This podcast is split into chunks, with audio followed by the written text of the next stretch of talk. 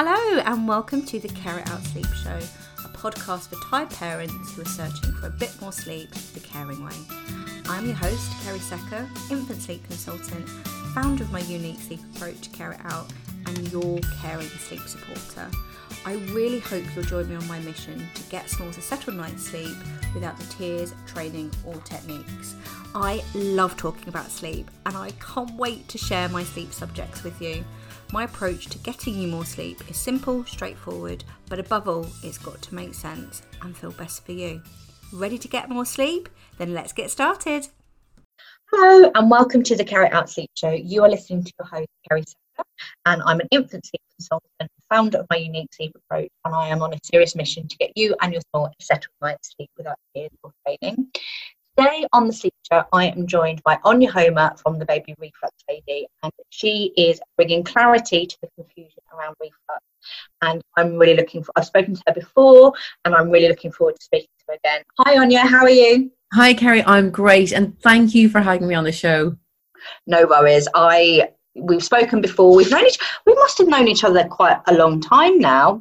I think it's coming up three or four years. I don't know where the time goes to, but yes, um, we've known each other quite a while. We did back when I was on UK Health Radio. I think we did a show. Yeah, we did, and it, it was. It's. I've had it on my website. People are still constantly clicking to it. It's amazing Yeah. because you don't need me to tell you that reflux absolutely sucks. Um, and s- I it definitely on my practice, I say it all the time. Parents have got so many questions and so many things that they want to talk about with reflux. So I really do think this will be helpful for uh, the listeners today. Yeah, hopefully it will. Cool. Well, let's start right at the beginning, then, Aine. Why don't you tell us a little bit about the baby reflux lady, who she is, what you're doing? Yeah, so I, I'll do it quite quickly because I have, as most people, we all have very long stories we can get into. But seven years ago, with the birth of my first child, life changed ir- unrecognizably. And I know that happens for all parents.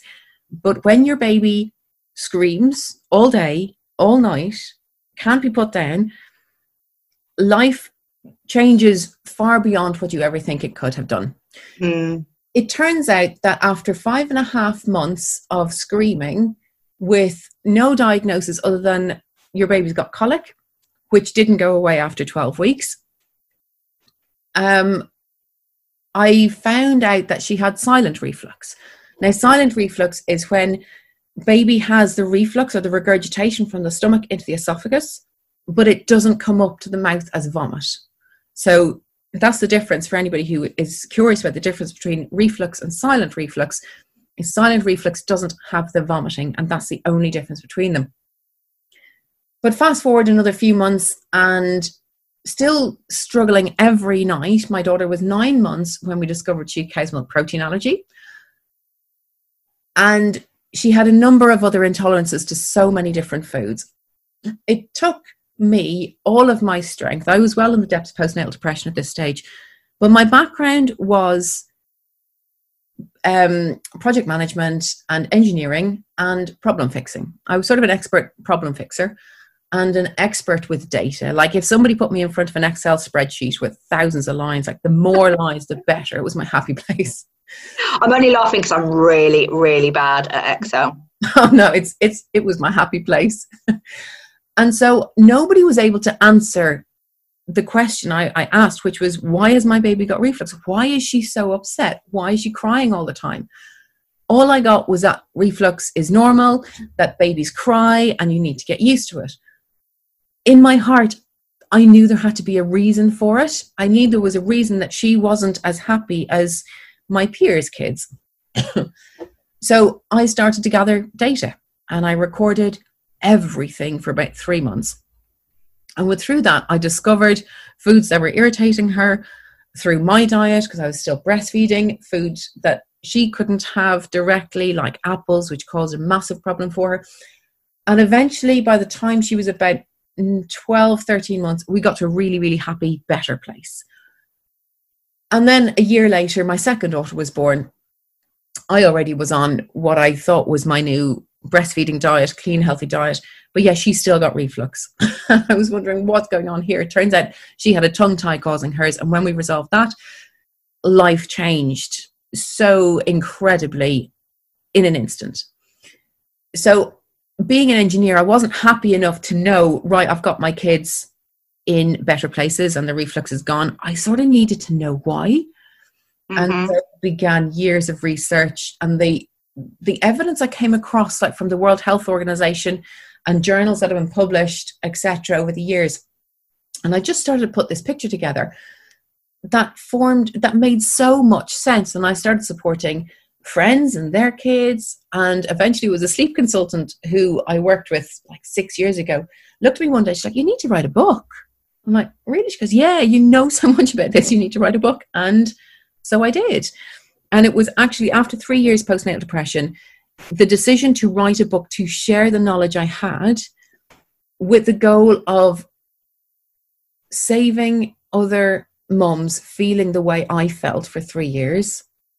That was how I really escaped my postnatal depression was to know that my three years of hell wasn't for nothing that i was going to help people and so I wrote and published the Baby Reflux Lady Survival Guide.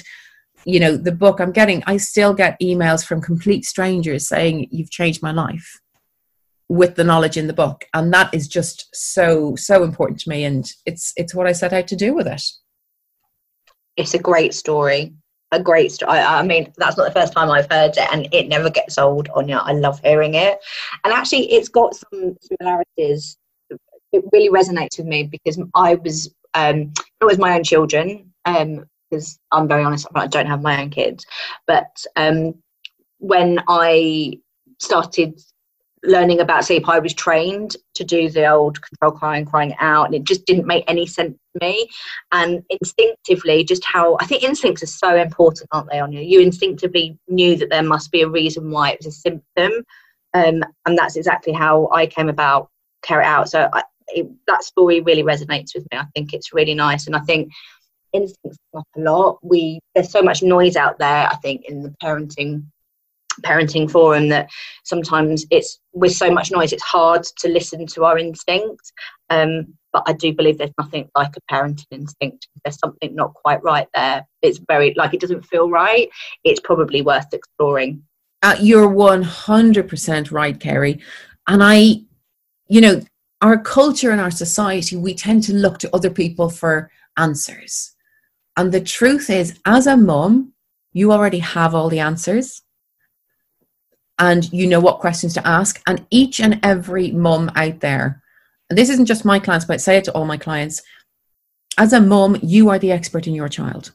Mm-hmm. You know, you, you, Kerry, have loads of knowledge about sleep. I've got loads of knowledge about reflux but I think you and I are the same. We work with our clients. We don't prescribe a system or a solution or you need to do this, this, this. It all depends on each individual child and what works for the family.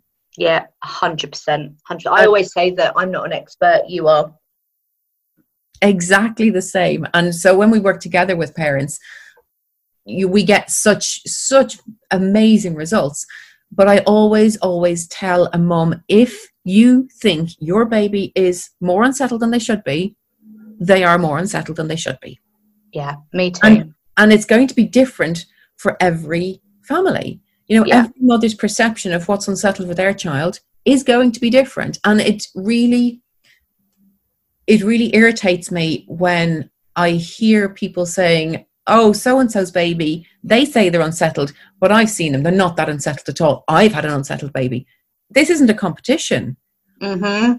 This is everybody's unique individual experience is completely correct for them. And, you know, my, my training in traditional Chinese medicine is all about how our own observations are the most important tool for diagnostics and to understand exactly what's going on.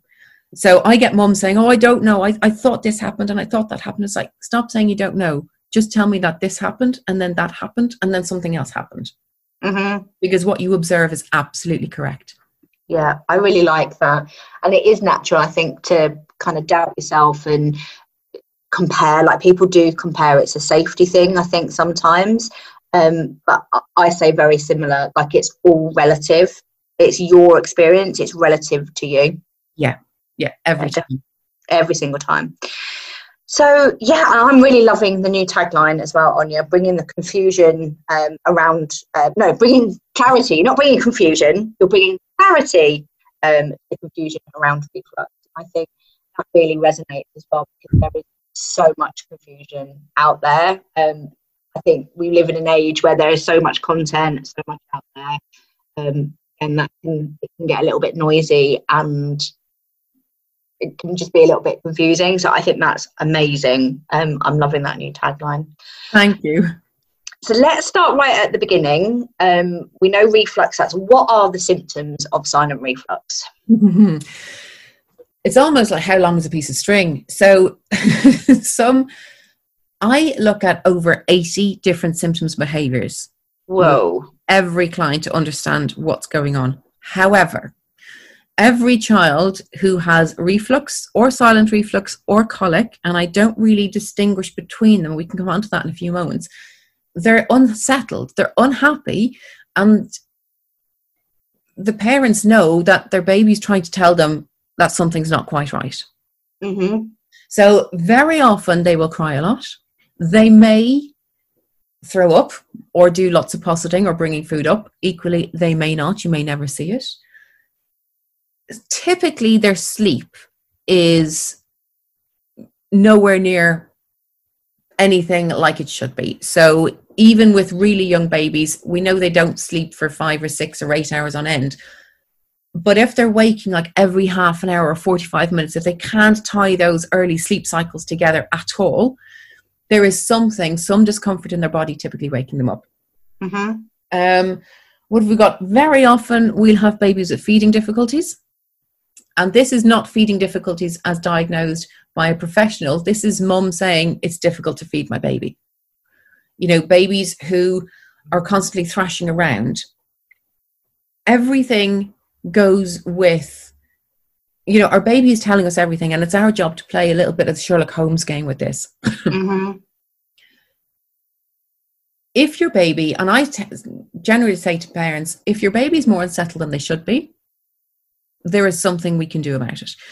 Lots of babies with reflux will also suffer with lower abdominal bloating, loads of loads of gas. Like they will fart like a. Mm.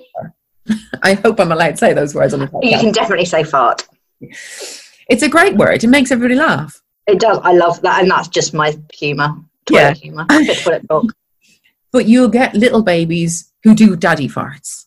Yeah. they do man farts and you're kind of going where does that come from and when they do when they pass this gas they just get such a relief from it like if there's obvious relief from passing gas the gas is causing discomfort it's it's unnatural for babies to have huge amounts of gas Mm-hmm. um, especially if it's causing any irritation and pain. If baby is vomiting a lot, um, you know, there's a myth that baby needs to be losing weight to have reflux. Babies can gain weight excessively, gain weight perfectly, or gain weight slowly, or indeed lose weight with reflux, depending on their personality Mm-hmm. they might overfeed, they might underfeed, they might feed frequently and just want to feed all the time. I mean, that's actually a sign, a sign for a lot of parents is that something's not right. That baby just wants to feed constantly. And this is not because of hunger. This is because baby instinctively knows that when they swallow, first of all, they wash any irritation back down from their esophagus back down into the stomach Mm-hmm. but equally they know that when they suckle they stimulate the peristaltic movement in their entire digestive system so if they have constipation or if they have uh, wind in their gut it helps to move that through as well Yeah. so we see babies doing all the feeding cues and wanting to feed and getting feeding but actually not needing it from a hunger perspective Makes sense. And coming back to when you said that they were, uh, um, one of the symptoms was fussy with their feed. Does that go for breast, both breast and bottle feeding? yes yes Yeah.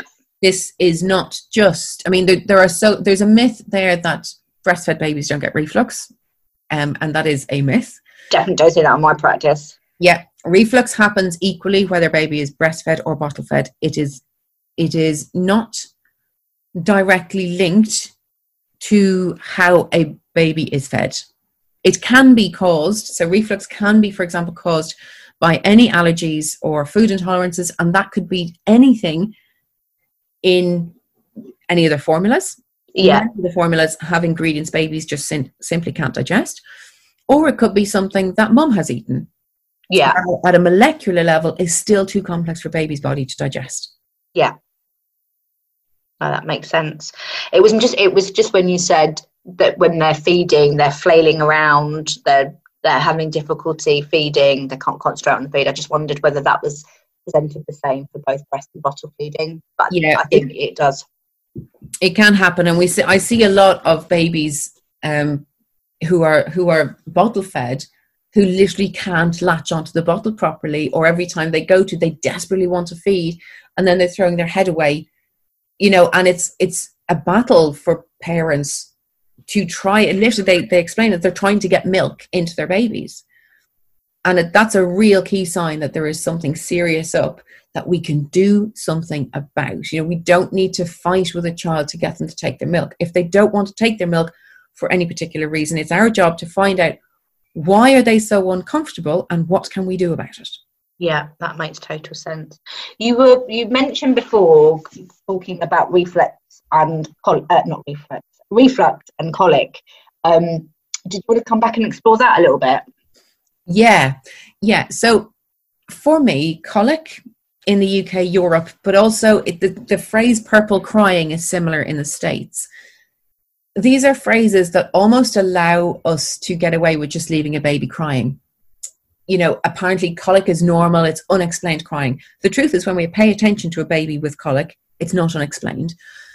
An example would be that 97% of babies that I have met with a colic diagnosis instantly relax the moment they they fart they literally go from really tense screaming animals to massive man farts and then they go limp relaxed and oh happy Yeah. the cycle starts again this is because they got trapped wind in their tummies Mhm. and wind is there because of the natural immaturity of their digestive system not being able to break down the foods or some of the elements of the foods that they're eating generally Mhm.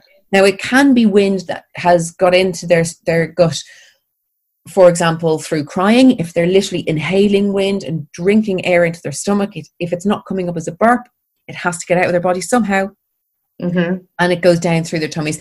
And they don't. Babies don't have the muscular strength to move around, to put so much pressure on their intestines that actually helps externally move air through the gut Yeah. and that's why it sort of builds up and it gets trapped and it feels like they're bloated and their, their system is all stretched and it's really uncomfortable It's Okay. weird. Trap wind. Yeah. If I'm saying this, it's really uncomfortable. Even in adults, it's Exactly. and your baby is just screaming to tell you it hurts the challenge with the screaming is that every time a baby cries they go wah Yeah. Taking more another mouthful of air which if they're not being winded continues the cycle Yeah. So there is, um, you know, even for my own daughter, she was first described as colic, and when at three and a half months she still was no better, it was like, oh, maybe she has reflux. Well, actually, no, it was five and a half months before she was given the reflux diagnosis. But that's what happens: is it's colic, it's colic, it's colicky. She's colicky. Oh, maybe she's got reflux instead. And that happens a lot. Is that one becomes the other? Yeah. Everything is linked for a little one. Everything. A- absolutely. Sleep, diet, feeding, Yeah. behavior. Yeah. What's the other one, Kerry? Gosh, I'm slow today. Sleep. Oh, sleep. So that's funny. I forgot that one. Sleep, feeding, diet, um, digestive system, and then behavior. Going to the toilet. Yeah, I mean, this is like, I mean, I look at the the person. I had this great analogy from a lecture when I was studying my Chinese medicine some years ago, and they said, look, the human body is like a car. You know, we're complex systems of systems. We've got electrical systems. There's physical and mechanical systems. The thing is, if your car doesn't start in the morning, if you put the key in the engine, you don't go and get a new key. You know, you go through the system and you you look at it, going, well, is there fuel in the car? Is it an electrical fault? Is it too cold? and that's where we go with diagnosis of people as well is we look at the whole person to understand exactly what's going on. I mean, reflux itself or silent reflux has over 20 different causes or contributory causes, things that may have happened in baby's history that can be triggering reflux.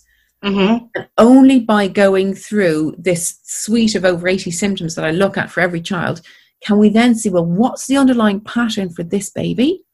Mm-hmm. Then what is the right action to take for them?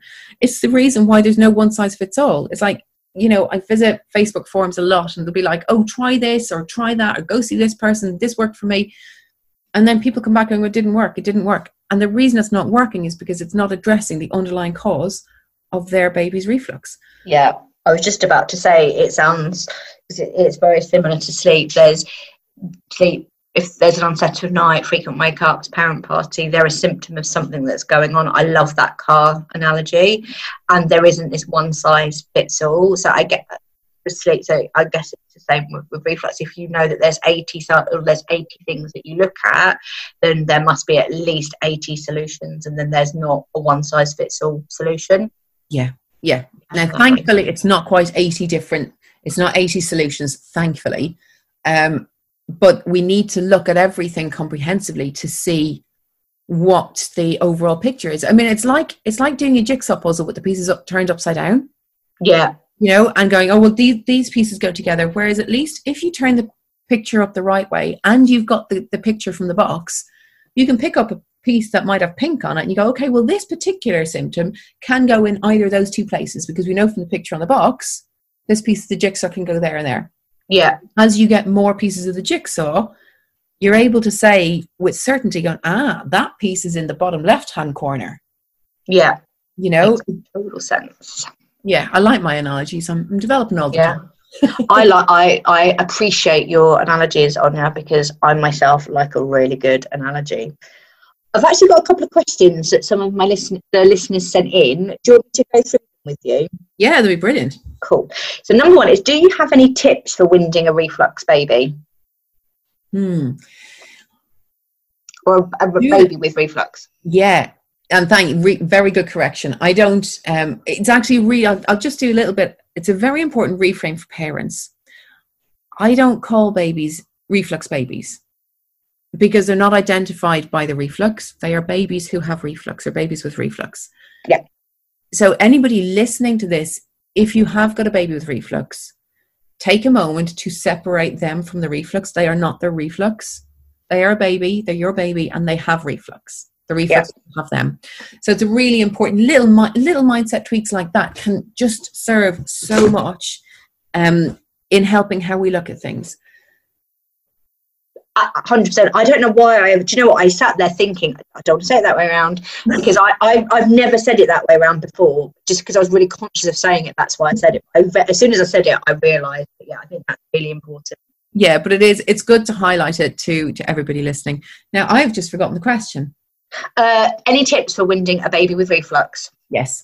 So winding is so important. If a baby is drinking air, getting the air out of the stomach before it goes down into the intestines is a it's one of the best coping strategies we can possibly have.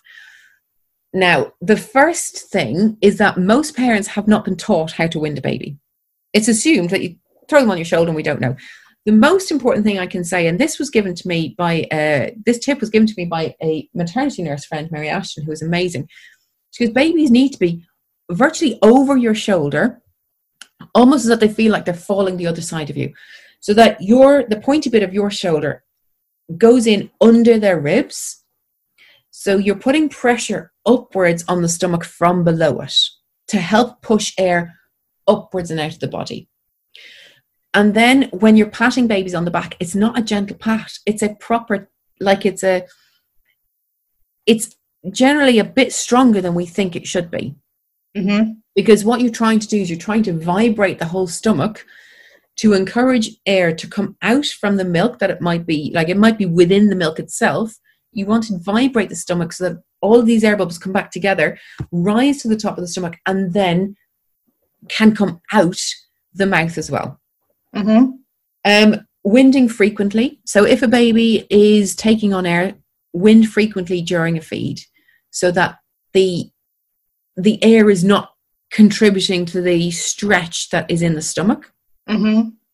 And also, if baby's particularly unhappy and they cry a lot, especially before a feed, wind them before a feed. And like in the early days, please don't stick to a routine of babies not getting their food until it's three hours. Don't stick to it has to be three hours or it has to be four hours between a feed. It's far easier for baby to have smaller free feeds more frequently than to have big feeds spread out during the day. Mm-hmm. This is all to do with the, the elasticity in babies' stomachs. When babies are born, the reason that they can only have three or four mils of colostrum in the first few days is because that's the size of their stomach. It's tiny. Mm-hmm. And it doesn't stretch in the early days. The elasticity of it stretching comes over the following days, weeks, and months. So being able to, for the stomach to contain the milk that's in it and do its churning action that it needs to do without, you know, pushing milk back up into the food pipe, having less in it is easier for baby's body to do to to contain the food in the stomach if that makes sense Yeah, makes total sense. Yes. sense. Thanks. They were really, really helpful. Really, really helpful. And I completely agree with you that lots of like it is it's just a given that you know how to wind your baby, but um it doesn't it's not something you're always shown in hospital on how to do. It's Yeah. a massive assumption. Yeah. Yeah, I totally agree.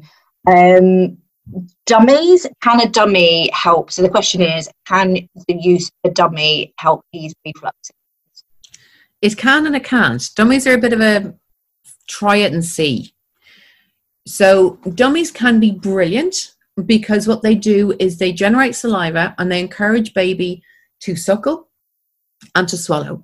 So by swallowing they are washing back down any acid that's come into the food pipe. They're washing that back down to the stomach. So it reduces pain. Mm-hmm.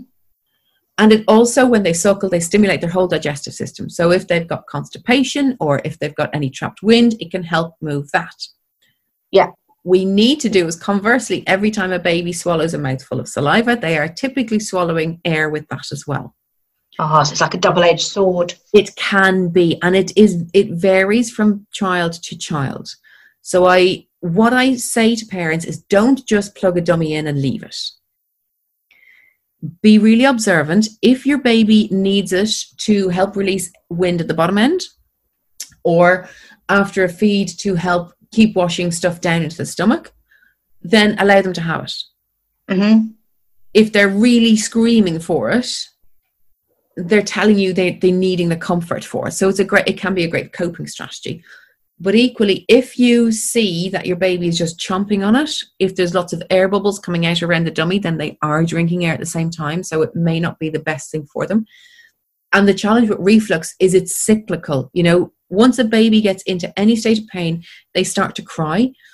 And with crying, they put more into their stomach, which can make reflux worse. yeah So we need to figure out where we break the cycle. Um, excuse me. But with dummies, it's about being really conscious about when baby's using it and why they're using it and what benefit it's it's giving them. And as long as it's giving them benefit, continue to use it. yeah Isn't if it's making things worse. And I did have a client a few uh, two year two years ago, I think, and we were trying to figure out what was going on. And she went out on Monday. She had an absolutely amazing night. She rang me on Tuesday going, That was brilliant yesterday. And I said, What was different? And I'd forgotten to ask the Does your baby use a dummy? important question on the previous Friday. But she's like, Oh, we went out because I actually forgot the dummy. And I'm like, Oh, that's it.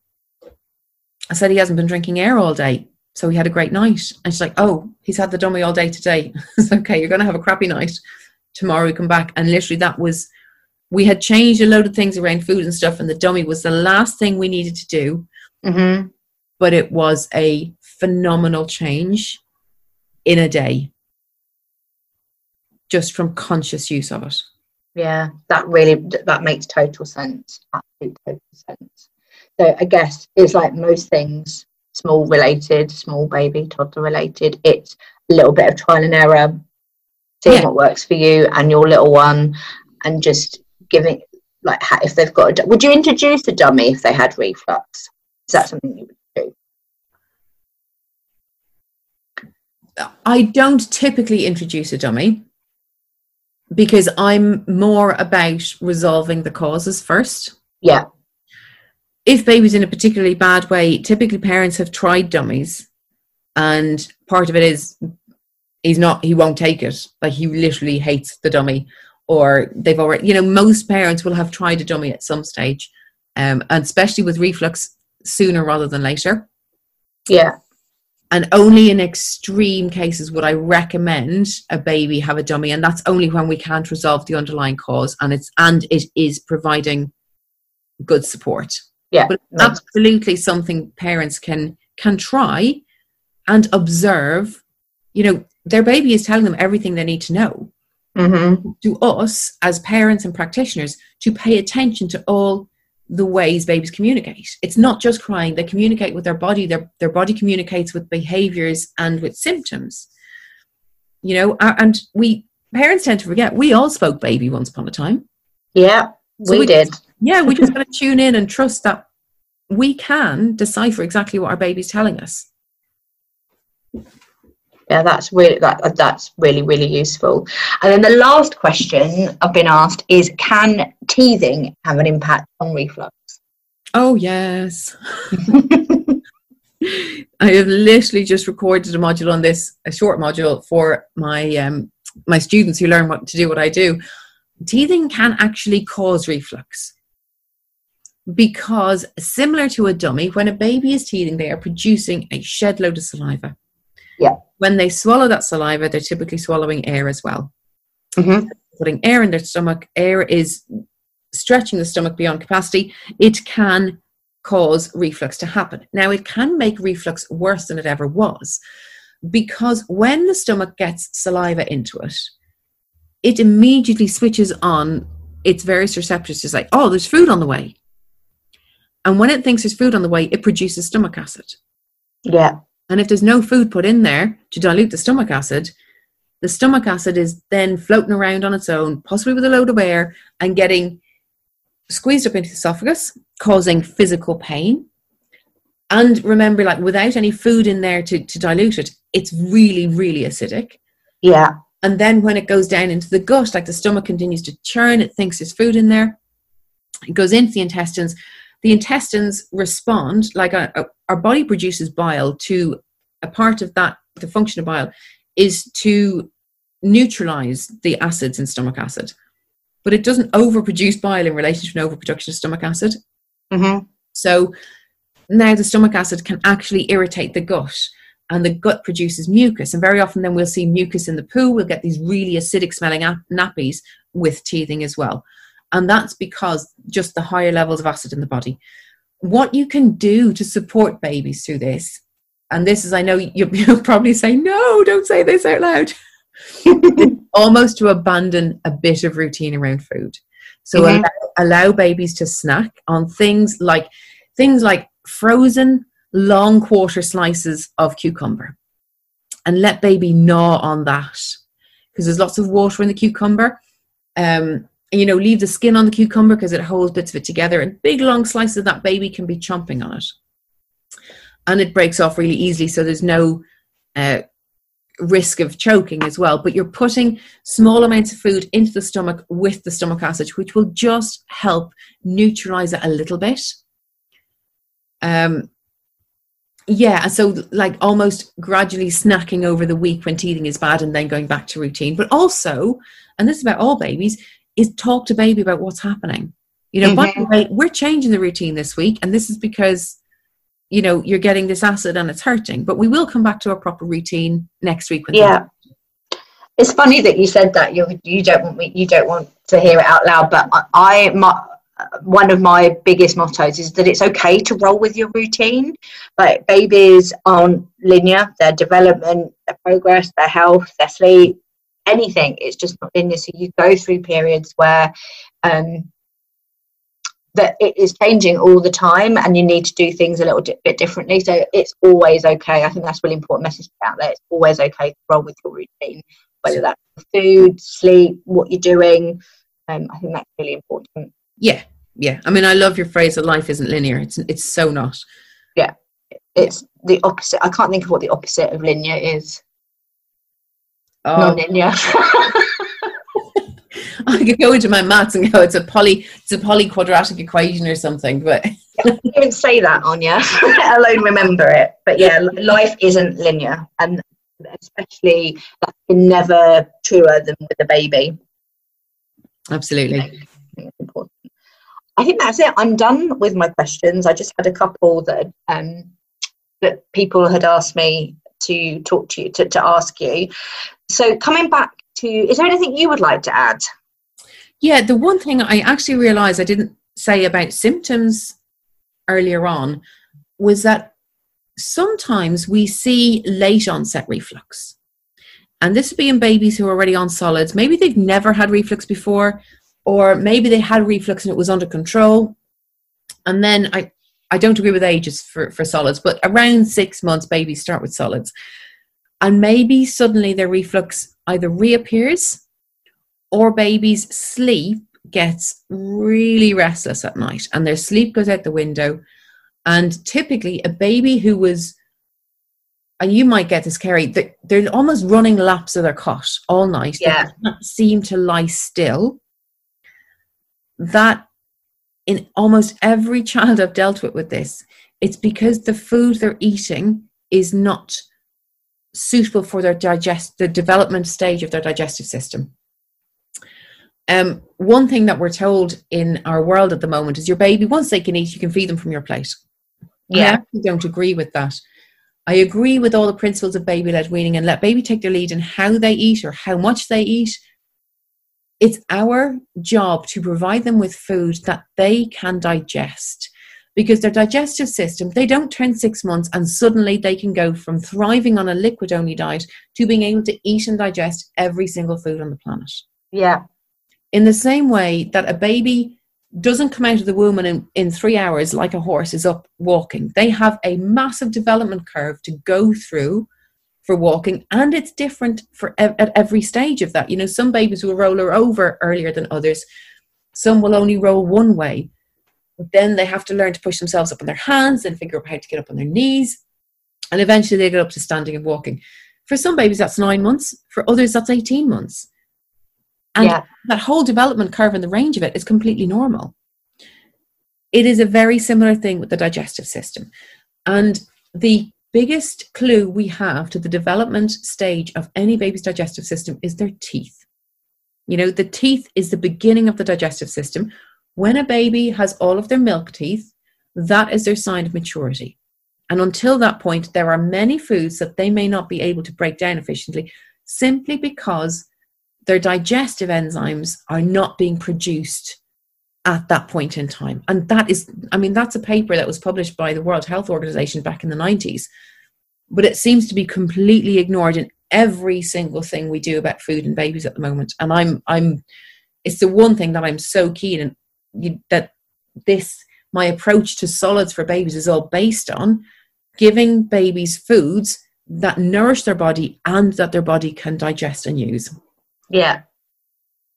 That makes total sense. I think, and again, we have that expectation as well, I think, sometimes that babies are just going to be born and that they're all exactly the same, that they're born with the same temperament, the same personality, that every baby, we've got this every baby is going to do the same thing at the same time, reach those milestones at the same time, nap at the same time, go on to solids at the same time, go to bed at the same time, all of those things. But actually, it looks different for every baby. Exactly, in the same way that life looks different for every single one of us. Yeah, it certainly does. it certainly does. So that was really useful to go through the symptoms, go through those um, questions that come up time and time again, definitely in my practice. So we've got the symptoms. How can families, if they're listening, if families are listening to this, parents are listening to it, and it resonates with them, where they've got the symptoms, where can they go for support for their baby with reflux? Okay, well, I have. So, if anybody's wondering what those 80 symptoms are, I have a free symptom tracker on my website. And I think, Kerry, you'll have the link below the, the podcast in the show notes. But to start tracking all of the symptoms, and I promise you, with 80 behaviors and symptoms, there are things that parents are seeing in their children that you're not linking to your child's reflux. So, we need to start there. We you want to pick out the symptoms that are the most severe and the most frequent and we understand what they mean. And I can't give you like this means that because there's a range of symptoms Yeah. of, of what goes on. And I have so the book, the Baby Reflux Lady Survival Guide, that explains what all the symptoms mean. And equally, I have an e-course called Reflux Free Baby. Um, and the first one in that is a workshop, and I bring you through a workshop of how to put all of these symptoms into patterns, what the symptoms are trying to tell you, and based on the story that your baby has had to this point in their life, what is the most likely action to take to resolve their reflux, and Yeah. what outcomes you can expect from that. So that's where to go. I mean, the, the symptoms tracker, as I said, is a free download. And then there's the course in the book that bring you through exactly what to do. Now, if baby is on solids already and solids have made things worse, then there's a reflux free baby food course, which is all about changing the foods for your baby with all, you know, I've got stuff in the e course about explaining why this is the way. Actually, I have a free webinar on that as well, explaining why babies' digestive systems is immature and how our choice of food for them is so important. But the course explains how to change the food, but more importantly, the process, because there is no one food. You know, there's I don't have a list of foods that is safe for every single child. Yeah, makes sense. Yeah, we all have the potential to be to have an allergy or an intolerance reaction to absolutely anything else on the planet. So the process that we go through to identify foods that are irritating for any child or not is more important. But I teach you that with a list of foods that are the most likely ones to be safe. And that's like a seven stage list of food that gradually build up to eating everything. Okay, that makes sense. So, if they're looking for a little bit of support with their babies with reflux, it's the free symptom tracker first, Yeah, then the e course or the book. yeah, Yeah, absolutely. And I'll put all those links for everybody in the show notes as well. Super. So I have them there. Aine, is there anything else you'd like to add? That time goes so quickly when we're chatting, but I know that loads of people listening are going to find that reassuring and really useful. Those tips about weaning, um, the not weaning, having a dummy and the winding. I mean, they're invaluable little things that people can go and put in place at home. Anything else that you would like to share? No, just the only thing that I really want people to understand is that reflux is a symptom. You know, it, it's called a reflux disease, but actually it's a symptom each and every time. And I've worked with hundreds of patients, uh, hundreds of patients, I call them patients, hundreds of families over the last few years. And in 95% of the cases, when we understand exactly what's going on and we take the right action, we're seeing life changing results within days. You know, reflux can be resolved really quickly when we get the right action for the right child. Yeah, that and that makes sense to me that it is a symptom. So I thought you were going to say something else then, Aine. I was waiting for it. I realised. But yeah, that I yeah, I think um, that's really really important. That um, that's what things have to make sense to me, and that's it makes sense. Things are a symptom. It's the Yeah. same. Crying is always communication. It's never manipulation. It's a symptom Oh, yeah. something that's going on in Yeah. the car. Absolutely. Absolutely. Your child has all the answers. You just have to listen to them. Yep, they are the boss, the bed boss, as I like to say. they are the boss for sure. Mine are five and seven, and they're still the bosses. I'm 40 and I'm still the boss of my parents. I can say that because I don't think they'll be listening. I hope they won't be. Aine, it's been an absolute pleasure talking to you as always. Thank you so much for coming on. And yeah, I really hope you will come back and talk to us soon. I will do. I'd love to, Kerry, and thank you very much for having me. No, thank you very much. Take care. Bye. Cheers. Bye bye. Thank you so much for listening to me, your host, Kerry Secker, on the Carrot Out Sleep Show. I really hope you found the podcast reassuring, informative, and a little bit fun. If you did, please don't forget to subscribe to the show below, and I'd be so grateful if you could leave me some fabulous feedback.